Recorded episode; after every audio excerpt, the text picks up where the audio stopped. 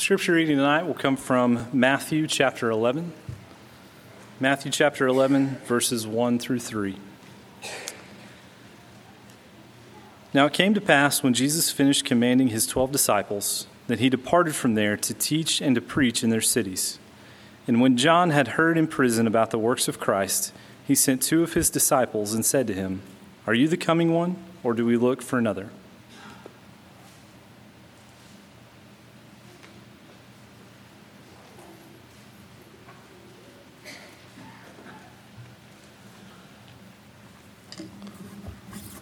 You're with us this morning, you realize that we, we talked about having a stronger and deeper faith, a faith that, that believes not just in a sense that it, it comes to a mere mental assent, but rather that it shows, is evident in our lives, that it's, that it's something that can be seen and is based upon the things that we recognize, the things that we do believe internally and mentally, but that we do those things that are evident of the fact that we actually believe those things, that our life is transformed, our life is changed.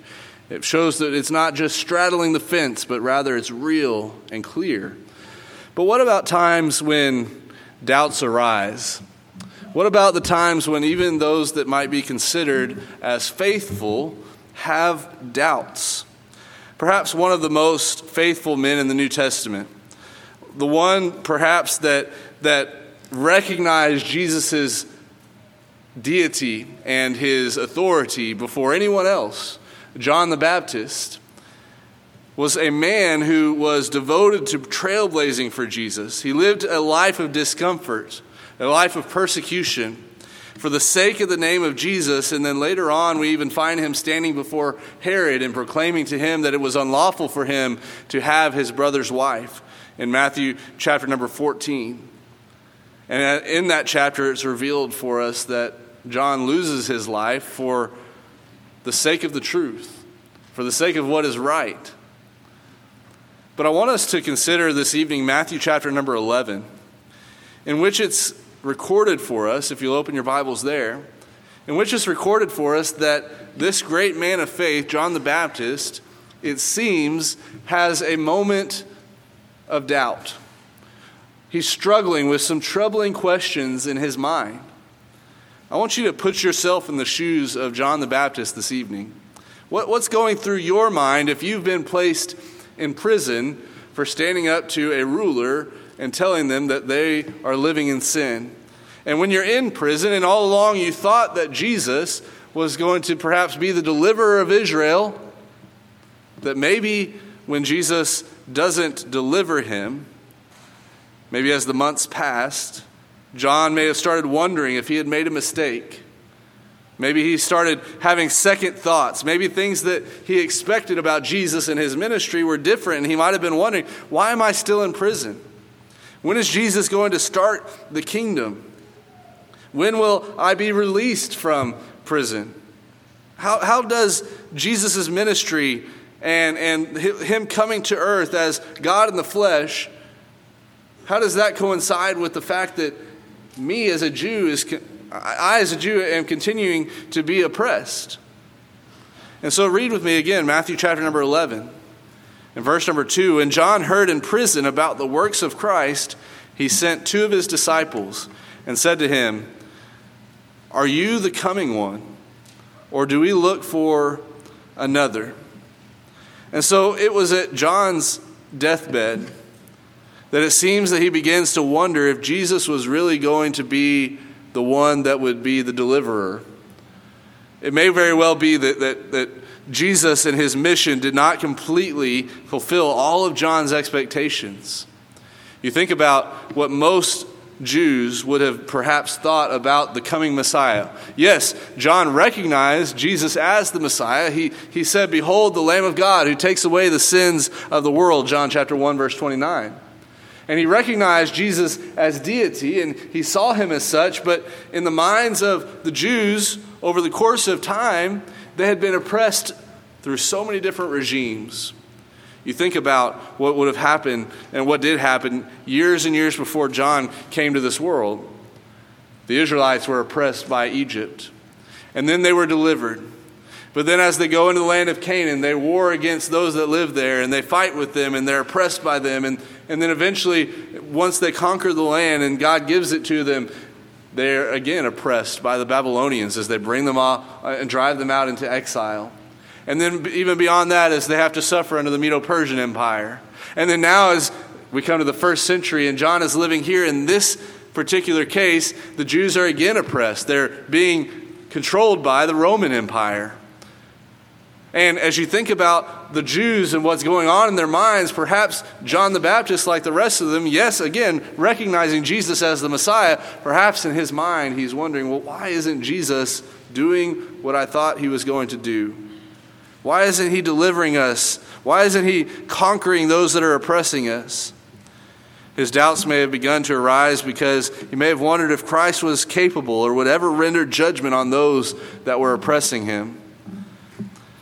But I submit to you this evening that struggling with troubling questions, it's like we lost it. Struggling with troubling questions does not necessarily mean a sinful lack of faith.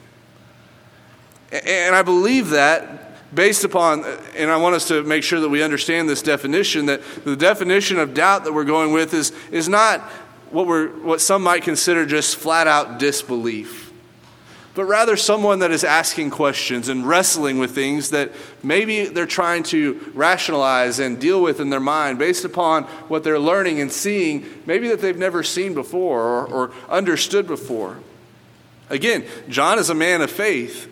And as we'll see from Jesus' response to this particular question from John, I believe that, that John truly still had faith in Jesus, but he was wondering, he's questioning, he's asking, are the expectations that I had about the Messiah consistent with who you are as Jesus? And so consider this. consider Jesus' response to John in Matthew chapter number 11. What does he say? First, I want us to notice that, that Jesus has and comes back to John with a response of reason. Notice what he says in verse number 4 Jesus answered and said to them, Go and tell John the things which you hear and see. In verse number five, he says, The blind see, the lame walk, the lepers are cleansed, and the deaf hear. The dead are raised up, and the poor have the gospel preached to them. And blessed is he who is not offended because of me. I want us to consider that this first and foremost was a response of reason to John. It was a response of reason because I believe that Jesus, by alluding to these things, would have clued into John's mind a reminder of Scripture. Turn in your Bibles to Isaiah chapter 35. Isaiah chapter number 35, I want us to notice that much of what Jesus says here in response to John is very much found in Isaiah chapter 35, as well as we'll turn to Isaiah chapter 61 here in a moment. Isaiah chapter number 35, in, in a prophetic statement about the coming Messiah, notice what is said. Then the eyes of the blind shall be opened, the ears of the deaf shall be unstopped. Then the lame shall leap like a deer, and the tongue of the dumb shall sing, for water shall burst forth in the wilderness and, and, streams in the desert. The parched ground shall become a pool, and the thirsty land springs of water, and the inhabitation of jackals where each lay. There shall be grasses with, with reeds and rushes. And so we see this language of the eyes of the blind being opened, the ears of the deaf being unstopped. But turn your Bibles a few more pages to Isaiah chapter 61. In Isaiah chapter 61 and verse number 1, Scripture reads, The Spirit of the Lord God is upon me, because the Lord has anointed me to preach good tidings to the poor. He has sent me to heal the brokenhearted, to proclaim liberty to the captives and the opening of the prison to those who are bound, to proclaim the acceptable year of the Lord and the day of vengeance of our God, to comfort all who mourn. And so, as we read those prophecies about Isaiah and we think about the fact that John dedicated his whole life to being a, a trailblazer for Jesus, we think about this responsive reason. I believe that when Jesus says these things to John or has them relayed back to John, he's using Scripture to assuage the fears of John. To root him back into the words of Scripture is to ease some of his doubts. And so it's a responsive reason. John, think about the fact that what I have done in healing these people is consistent with what Scripture has taught about the coming Messiah. But not only that, we could consider that John's uh, that Jesus' response to John is a response of compassion. I want us to note that, that Jesus and his response, it's, it's comforting. He points to his miracles and he assures John using perhaps scripture. And it's also understanding. We don't find Jesus chiding John nor rebuking him. Instead, he commends John to the others, as, as we would find later on in verse number 11. And I want us to take note that, that Jesus doesn't, when John is having these doubts, immediately, as we said, chide John or rebuke him, but rather he gives him a solid answer and a helpful answer, a compassionate answer. It doesn't seem to me that Jesus, in his understanding of John and John's faithfulness, is necessarily one to believe that John is in a sinful state at this point. And so it would behoove us as Christians to model our master and to think about what Jesus did in this particular case. And that is when other Christians are struggling, maybe with doubts in their minds, that we need to act like Jesus. Give them a response of reason, point them to Scripture, but also be understanding and compassionate and realize that doubts inherently aren't necessarily sinful. That questioning and asking things and trying to reason about things is not necessarily wrong. We'll talk more later on about when I believe it does become wrong, but I want us to understand the Bible doesn't necessarily indicate that doubt is inherently wrong in and of itself. But consider also the fact that Jesus' response to John was also a response that contained testimony he says to these particular individuals, Go back and tell John. Tell John the things which you hear and see. Jesus could have written a letter to John. He could have written down the things that John needed to hear and then been then them have been silent to the other individuals, but John, Jesus uses John's disciples to go back and communicate these things to John. We don't know exactly what all John had seen Jesus do exactly when in the timeline of Jesus' ministry that John was imprisoned. But you, you know who had seen these things? His own followers, John's own followers. And Jesus' response, again, is not a letter, but rather he asked the disciples of John to go back and tell John all the things that, that they had seen. You know what this tells me? Is that sometimes other people can help me with my doubts because other people may have seen things that I might not have seen. Whether that be about Scripture or what they believe, providentially, God working through their lives in retrospect and looking back with hindsight. And so I believe that as, as brothers and sisters in Christ, that if other brothers and sisters in Christ are dealing with doubts and struggling with difficult questions maybe in their mind, that if they would but just lean upon their brothers and sisters and ask them questions and, and dig for answers that other brothers and sisters in Christ can be helpful to us in those difficult circumstances. We also find a response of gentle correction. Jesus' response corrects any misconceptions, perhaps, that, that John might have had about Jesus' work here on this earth. That it wasn't that Jesus came necessarily to deliver those Jews from oppression from, from the Romans but rather that Jesus was concerned about those that were dealing with ailments and those that were poor having the gospel preached to them. That he was concerned about the individual and not some spectacular display of, of political de- deliverance.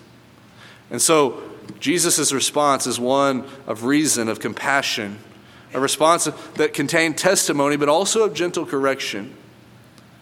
And so, as we think about this and, and faithful people sometimes having doubts, I want us to consider next some and identify some root causes of doubt. Sometimes it's good for us to stop and ask the question when doubt crops up in my mind, when I'm dealing and struggling with difficult questions, and, and maybe I'm, I'm wondering about certain things, consider these, per, perhaps some of these root causes of doubt. Think about insecurities the feeling of insecurity, primarily the fear of death.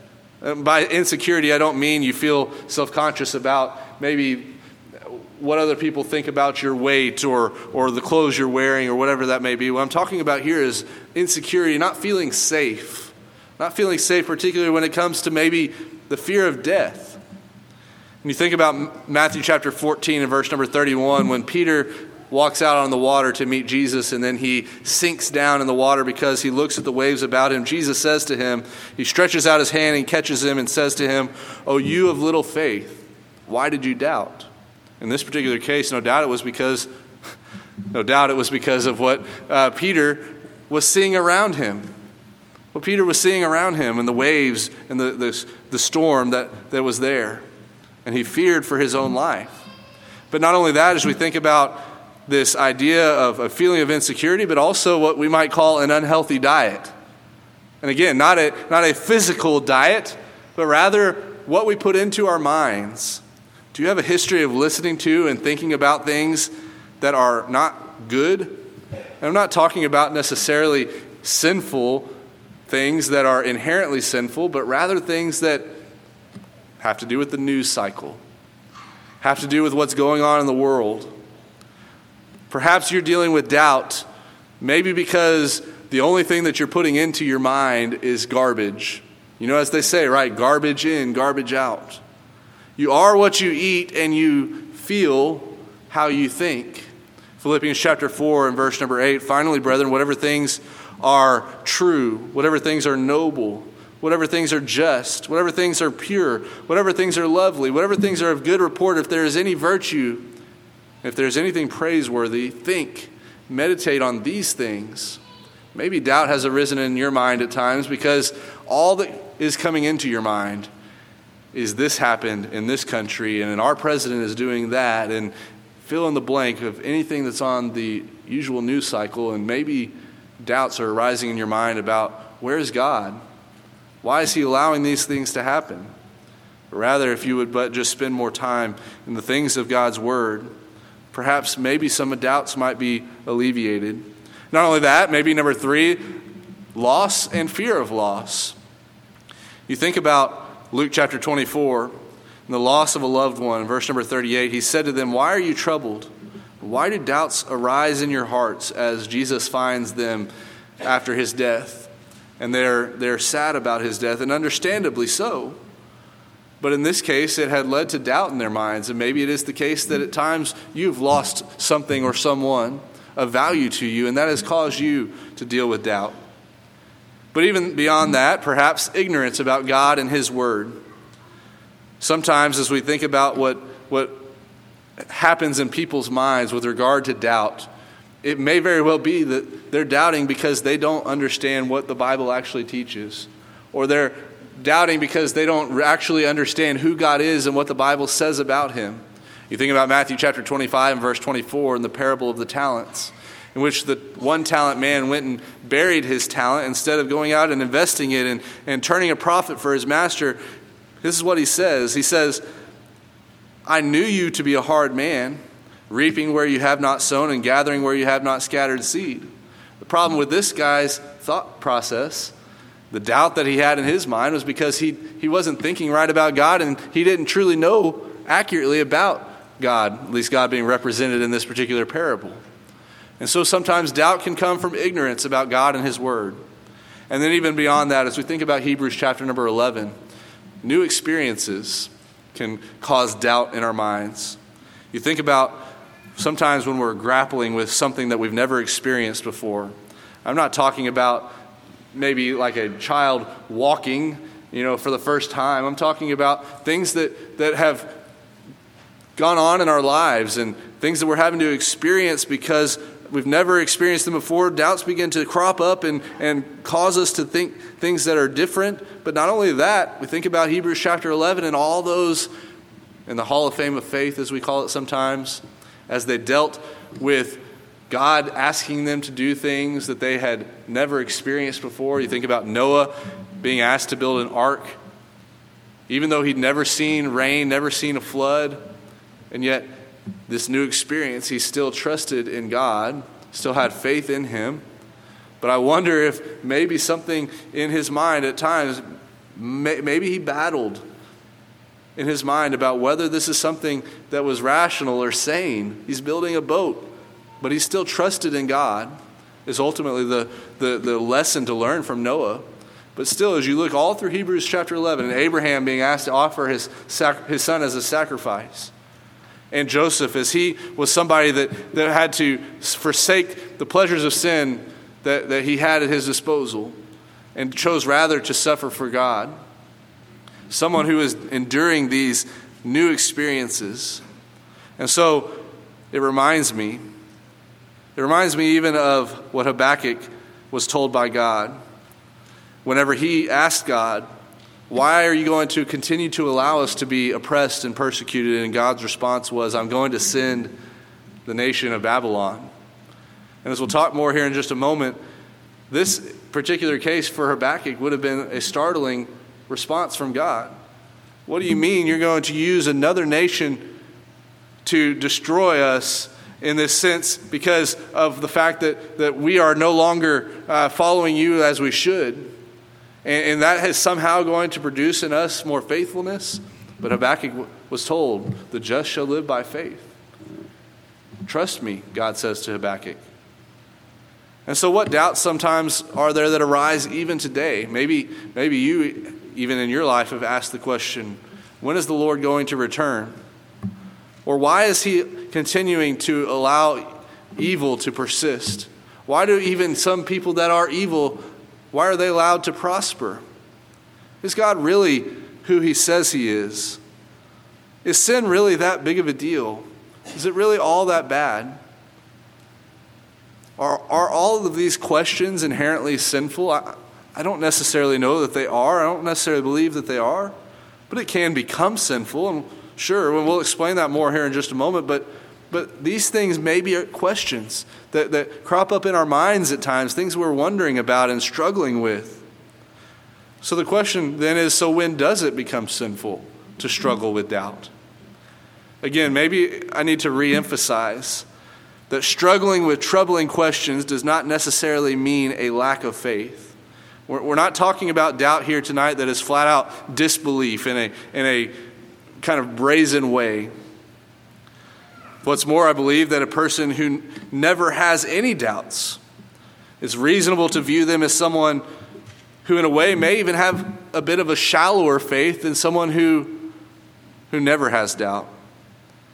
By that I mean when someone who has struggled with doubt on a regular basis continues to say, Yeah, but I'm going to serve the Lord anyway, I'm going to trust the Lord anyway, they're declaring a conquering of that doubt that has been plaguing them. Whereas someone else who just accepts things maybe at face value and never has to wrestle with doubt, never actually questions and asks deep questions, I don't know that that faith is any better than another faith that that is struggling with these things and asks these things and yet still overcomes them and conquers them. Don't misunderstand. I, I recognize that Jesus admonished the apostles for their doubts, their lack of faith at times. But what we're talking about here is an individual whose mind may run away with certain things at times, but yet they still have the mental fortitude to say, no matter what, or even if, I'm still going to serve God. It reminds me of Joshua when he said, But as for me and my house, we will serve the Lord, even if it meant that all the rest of the people were not going to serve God. And he wondered about that maybe in his mind, whether he was doing the right thing. Instead, he says, For me and my house, we're going to serve the Lord. But even more, as we just referenced Habakkuk a moment ago, at the end of the book, Habakkuk says these amazing words. He says, Though the fig tree should not blossom, nor fruit be on the vines. The produce of the olive tree fail, and the fields yield no food. The flock be cut off from the fold, and there be no herd in the stalls. He says, Yet I will still rejoice in the Lord. I will take joy in the God of my salvation. God, the Lord, is my strength. He makes my feet like the deer's, He makes me tread on my high places. Habakkuk says, God, I don't necessarily understand how you're going to use Babylon to make us a more faithful people. But even if it means that when Babylon comes and destroys us and there's no blossoms on the fig tree, no fruit on the vines, no, no cattle in the stalls, he says, I will take joy. Yet even still, I will rejoice in the Lord. It's not sinful to struggle with doubt sometimes in your life. It's only sinful to surrender to that doubt, to give in and say, I give up. As we close, consider some benefits of doubtless faith. Some benefits of doubtless faith. Matthew chapter 21 and verse 21, Jesus says, Assuredly I say to you, if you have faith and do not doubt, you will not only do what was done to the fig tree, but also if you say to this mountain, Be moved and cast into the sea, it will be done. And whatever things you ask in prayer, believing, you will receive. When we have doubtless faith, when we tr- continue to overcome these doubts and, and be individuals that trust God no matter what, there are endless possibilities that come with that. Also in James chapter 1 and verse number 6, the Bible says, But let him ask in faith, with no doubting. For he who doubts is like a wave of the sea, driven and tossed by the wind. When we strive to have a doubtless faith, when we work to overcome those doubts and we try to eradicate them from our lives, we no longer have to be tossed to and fro based upon the things that we're thinking about. But rather, when we focus on what God has said in His Word, as we'll talk about in a moment, it helps us to have a firm footing. So many people deal with anxiety and depression in so many cases. Yes, some because of clinical difficulties.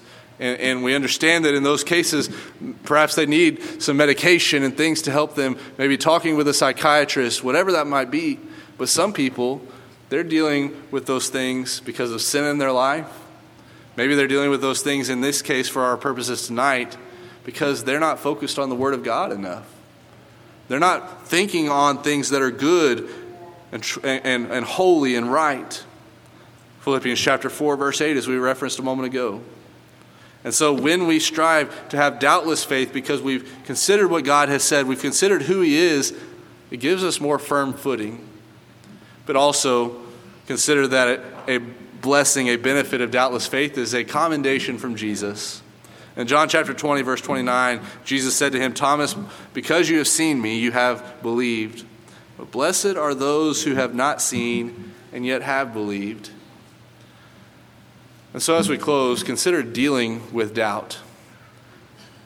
The first two, as we've already begun to mention earlier, what Jesus did with his response to John in his moment of doubt or weakness, as we might say, is he points him back to God's word. Maybe you're dealing with and struggling with doubt. You'll find that the Bible speaks for itself. The questions that you have, it has answers for.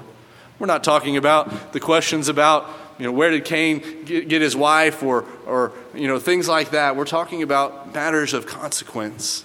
Things that you really are struggling with, God's word will answer those questions. 2 Peter chapter 1 verse 3. We've been given all things that pertain to life and godliness. Listen to your brothers and sisters in Christ.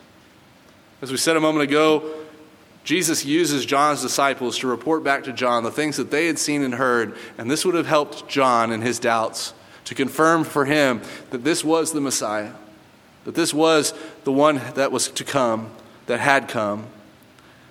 And so, as you think about the brothers and sisters in Christ that you have around you this evening, when you're struggling with doubt, lean upon one another. Hear from one another about the things that you've experienced, the things that you've seen in the Word of God, and those things will be helpful to you. You can also think back, reflect, and remember. Think back to what God has done in your life already up to this point, how He has provided for you, how He has saved you, how He has done the things for you in your life that is necessary. We're not talking about giving you this great financial benefit, we're talking about the things of, of a spiritual nature.